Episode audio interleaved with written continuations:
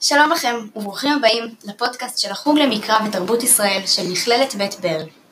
האם קרה לכם שניצבתם בפני דילמה בה אתם צריכים להחליט האם ללכת אחרי הלב או אחרי ההיגיון?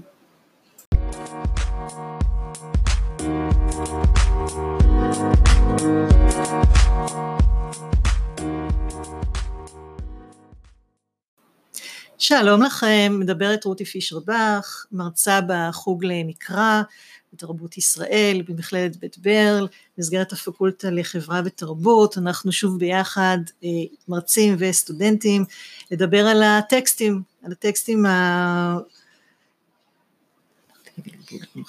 על הטקסטים אה, המקראיים שמזמנים לנו שיח, שיח גם עלינו, גם על היום וגם על העבר, ואנחנו היום עם מגילת רות, אנחנו במגילת רות פוגשים משפחה שבשעה של רעב עוזבת את בית לחם, כמה אירוני, דווקא את בית לחם הם עוזבים ועוברים לגור במואב וכשאותה משפחה מגיעה למואב מגיעים ארבעה אבל חייהם מתהפכים על פניהם והמשפחה היא משפחת אה, אלימלך עם אשתו נעמי ועם אה, שני בניו מחלון וחיליון מגיעים אל מואב. מיד אנחנו שומעים שראש המשפחה נפטר וימות אלימלך איש נעמי והיא נשארת ותשאר היא ושני בניה. משפט שלכאורה מיותר לחלוטין אבל מביע עולם ומלואו.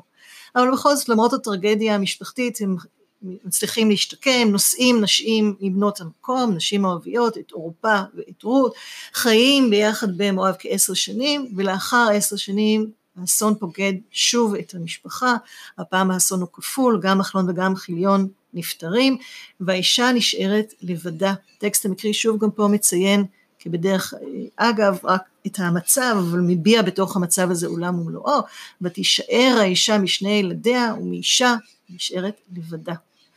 וכשהיא אה, נשארת לבדה היא קמה מהמקום שבו היא יושבת לחזור בחזרה אל בית לחם ולמרבה אירוניה דווקא עכשיו או כבר עכשיו יש לחם בבית לחם כשהיא נשארה לבדה ואין את משפחתה היא שילמה כאן מחיר מאוד כבד על החיפוש אחר הלחם. היא יוצאת מן המקום והיא הולכת בחזרה לבית לחם וכחלק ממשפחתה כלותיה האימה יוצאות איתה והולכות איתה בדרך. ואנחנו פוגשים את אה, נעמי הולכת בחזרה לבית לחם ביחד עם רות וביחד עם אה, עורפה וכשהן הולכות בדרך פונה אליהן נעמי ואומרת להם, מבקשת מהן, מהן לך נא, שוב נא אישה לבית אמה, יעש אדוני עמכם חסד, כאשר עשיתם עם עמיתים ועם עדי, היא מאחלת להן שימצאו מנוחה ונחלה, ייתן אדוני לכם ומצאנה מנוחה אישה בית אישה. היא נושקת להן, הן נושאות כולן בבכי ובוכות, והן עומדות על פרשת דרכים, תרתי משמע, ונעמי מתחילה לחזור בחזרה לבית לחם, אבל לכלות יש תשובה. ופה אנחנו מוצאים שתי כלות שכל אחת מהן עונה תשובה אחרת. הן רוצות ללכת עם נעמי והן אה, מתלבטות, אבל הטקסט המקרי לא מספר על אותה התלבטות, הוא מזכיר שהן בוכות ועיקר השיח עוד פעם שיח מאוד טכני לכאורה, עורפה נושקת לחמותה וחוזרת בכך בחזרה למואב, ורות לא סתם נשארת עם נעמי, אלא הטקסט מספר שהיא דבקה בה, רות דבקה בה. זאת אומרת, יש לנו פה חיבור מאוד מאוד גדול בין שתי אה, נשים, שברקע אנחנו רואים את עורפה מתחילה ללכת בחזרה למואב, והנקודת מבט הזאת, שבאותה צומת דרכים, היא נקודת מבט מאוד מאוד מורכבת, שאני מוצאת אותה גם במקומות אחרים. אנחנו עומדים בפני התלבטות, אנחנו לא יכולים לאכול את כל העוגה ולהשאיר אותה שלמה. אנחנו חייבים להחליט, אנחנו חייבים ללכת בדרך מסוימת, אנחנו לא יכולים כאן דרך של פשרה, אבל לכל אחת מהדרכים יש מחיר. והשאלה היא, מה המחיר שאנחנו מוכנים לשלם? וואו, זה, קודם כל זו סצנה מאוד מאוד דרמטית. הפרידה הזאת, יש פה גם שהן בוכות וגם שהיא נושקת לה, וזה, זה... זה ממש סצנה דרמטית מאוד, אני מדמיינת את זה שהאהוב אה, ליבה של הכוכבת של הסרט אה, עולה על הרכבת והם מנופפים לשלום, וזה זה ממש, זה, זה סצנת, אה, ממש. שימו לב כמה, כמה מקום המספר של המגילה נותן לסצנה הזאת. על שנים ארוכות שבהם הם חיים במואב ומתים וכולי ולא מצליחים להוליד ילדים הוא מקדיש פסוקים בודדים וכאן הסצנה מתוארת בהרחבה באריכות יש בה כנראה משהו שמזמין אותנו לשים לב אליה ולהבין בדיוק את הסיפור. שעיקר הסצנה עוסקת בנעמי שמנסה לשכנע. אנחנו שומעים חזק מאוד את נקודת המבט של נעמי. אני, אני באמת אה, גם מרגישה פה את העניין של אה, האינפוט הרגשי, הכל כך חזק שיש פה. הגברים במגילה הזאת מתו, וכמו שאמרת עדיאל, על רצף של אה, עשר שנים או קצת יותר, הם נעלמים לנו מהר מאוד מהפרם, ואנחנו לא יודעים מה הם הרגישו, מה הם חשבו, הם אהבו את הנשים שלהם, הם לא אהבו את הנשים שלהם, אנשים הצטערו כשהם מתו, הם הצטערו כי הם אהבו אותם, הם הצטערו כי הם נשארו ללא מפרנס, מה שאנחנו רואים פה באמת זה קודם כל שבשנים האלה נוצרה אחווה נשית גדולה.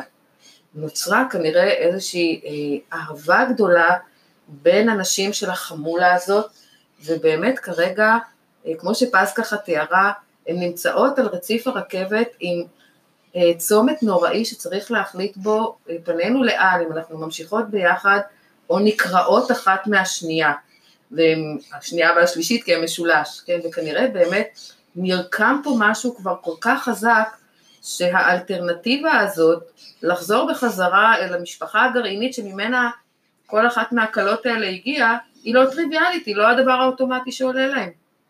אותי, עוד שנייה אחת, זה שולח לסיפור המשפחתי שלי, זה פתאום החזיר אותי לאימא שלי, הילדה, שהגיעה עם משפחתה לארגנטינה מצרפת, אחרי אה, כמה שנים, היא נולדה ישר אחרי מלחמת העולם השנייה, ובהתחלה בצוק העיתים והקושי היא נמסרה על ידי המשפחה שלה אה, וגדלה במשפחה אחרת, ובגיל 3, 4, 5 חוק חינוך חובה, המשפחה הגרעינית האמיתית שלה לקחה אותה בחזרה, פתאום היא קיבלה את הדודה הנחמדה שהייתה מבקרת אותה בתור אימא, וקשרה קשרים כנראה עם אחת מהאחיות הגדולות, אחת מהאחיות הגדולות יצרה איתה את הקשר הרגשי המשמעותי. והמשפחה נתגלגלה לארגנטינה, קרה מה שקרה, הם התגלגלו לארגנטינה, איפה שכשאימא שלי מגיעה לגיל 12, האחות הגדולה שלה, שנעשתה בינתיים ציונית ותנועת נוער, עולה לארץ.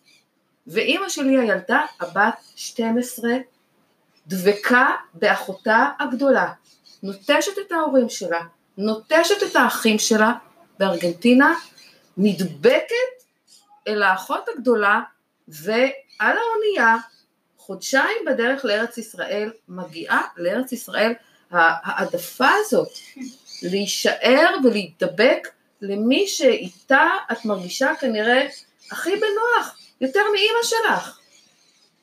ואני מסתכלת פה על רות וחושבת לעצמי מה, מה התרקם ביניהם שמה? מה התרקם בינה לבין אה, האימא המאמצת, החמה, שתמיד מציירים אותה בתור המכשפה? לא. יש פה איזו אהבה אדירה והיא לא מסוגלת להתנתק מזה, זה אולי הביטחון שלה, והיא הולכת איתה אל הלא נודע הזה, באונייה לארץ ישראל.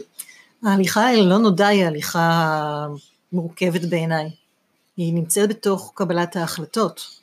כי אם אנחנו מסתכלים על הקשר הקודם שנבנה במשך עשר שנים, נשואות עשר שנים לבנים, אז בתוך הקשר הקודם יש נאמנות מאוד חזקה, אבל הנאמנות הזאת מגיעה על חשבון היכולת להמשיך הלאה את החיים ולהתפתח הלאה, על חשבונה האישי, והיא משלמת פה למעשה, או אמורה לשלם מחיר מאוד מאוד קשה. יכול להיות שאני חושב על למה האינסטינקט שלהם היה ללכת איתה, יכול להיות שזה המסורת, המסורת של החמולה, הזכרת שגית את החמולה, הולכים אחרי הבעל, ואם הבעל מת, הולכים עם החמות, נשארים עדיין חלק, ולכן דווקא ה... רואים איך כאילו אה, אה, נעמי מבקשת לקטוע את המובן מאליו המסורתי הזה. היא אומרת תחזרו, תדאגו לעצמכם. ובאמת עורפה זורמת עם השינוי הזה, אבל רות דבקה בה. זאת אומרת, אני אומר, רות בסוף היא, היא הולכת עם המסורת. זאת הכרעה שלנו היא, אה, היא נראית אה, אה, מוזרה, אבל יכול להיות שבתקופה ההיא זאת ההכרעה המובנת מאליה והפשוטה, לפי המסורת. מה שאני רוצה להגיד, שההתלבטות יכול להיות שאפשר לנסח אותה כהתלבטות עד כמה אתה ממשיך את המסורת, את המקובל, או ועד כמה אתה, אה, אה, שהמקובל שבדרך כלל גורם לך להחניק את המאוויים שלך, להימנע, להיכנע למוסכמות, לנוהג, למקובל, ועד כמה אתה מעמיד את עצמך במוקד ואתה אומר, מה אני באמת רוצה לעשות. אני חושבת שאנחנו מקבלים על זה אה, תשובה בהמשך כשאנחנו שומעים את בועז מתאר את מה שנעמי ורות עושות ביחד, ובעיקר מתוך המעשה הזה משבח את רות, ומתאר את המעשה שהיא עשתה כשהיא הלכה ביחד עם נעמי כמעשה של חסד. זאת אומרת, לפנים משורת הדין. זאת אומרת שיש לנו פה אה, מקרה ומעשה שהוא לפנים משורת דין, זאת אומרת יכול להיות שאפילו הלכה כאן כנגד המסורת, כי כבר הם היו נשואים עשר שנים, אמנם אנחנו לא שמענו על, ה, על הבנים, ואנחנו לא שומעים על, ה, על האב, על אב המשפחה, ומה קרה במשך עשר שנים, אבל אנחנו כן, בלי שאומרים לנו, מבינים שאין שם ילדים. הן חיות במשך עשר שנים עם בעל שאין ממנו, אין יחד איתו ילדים, והן בכל זאת נשארות בתוך המסגרת המשפחתית וממשיכות ומחויבות גם אל נעמי להמשיך וללכת ביחד איתה, ואני חושבת שדווקא המעשה הלא ריאלי והלא רציונלי הוא המעשה של רות. עורפה נוהגת בדרך ההיגיון, היא מאפשרת לעצמה לפתוח דף חדש אחרי אסונות מאוד קשים שפקדו אותה.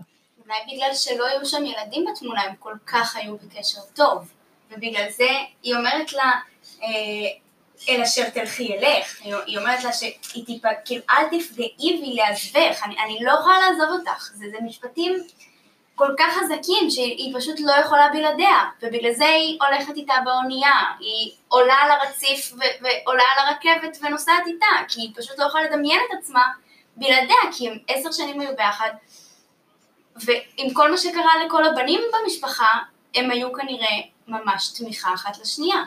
אני, אני לגמרי איתך, אני חושבת על, אני מדמיינת את זה, כן? אחרי עוד חודש של uh, אכזבה, כן, עוד פעם הגיע המחזור החודשי, ועוד פעם אני לא נקלטתי, ועוד פעם אני לא בהיריון, ואל מי אני הולכת ובוכה. והם היו ש... שם אחת בשביל השנייה, בשביל השנייה, כל הסיטואציה הזאת. השאלה אם אנחנו, אם אנחנו חושבים על זה עכשיו, האם היית עכשיו נוסעת מישראל לארגנטינה בשביל... אם, אם, אם הבן אדם שהכי קרוב אלייך היה נוסע, זאת אומרת, אם אנחנו חושבים על כאלה שיורדים מהארץ. בגלל שהם אה, מתאהבים במישהו מחו"ל. האם, האם אנחנו כל כך בקלות, זה, זה אחת ההחלטות הכי קשות שבן אדם יכול לקבל. זאת אומרת, האם המחיר מצדיק את המעשה. בדיוק. אפשר לחשוב את זה לא רק בהקשר הקונקרטי של ללכת בעקבות האהוב או ללכת בעקבות האהבה, עד כמה אתה יכול ללכת בעקבות הרצון האמיתי שלך. אתה רוצה לעשות משהו, החברה מושכת אותך לכיוון אחר, יכול להיות שעבור ההכרעה הזאת אתה תשלם מחיר, מחיר לא פשוט, אתה הולך עם לבך?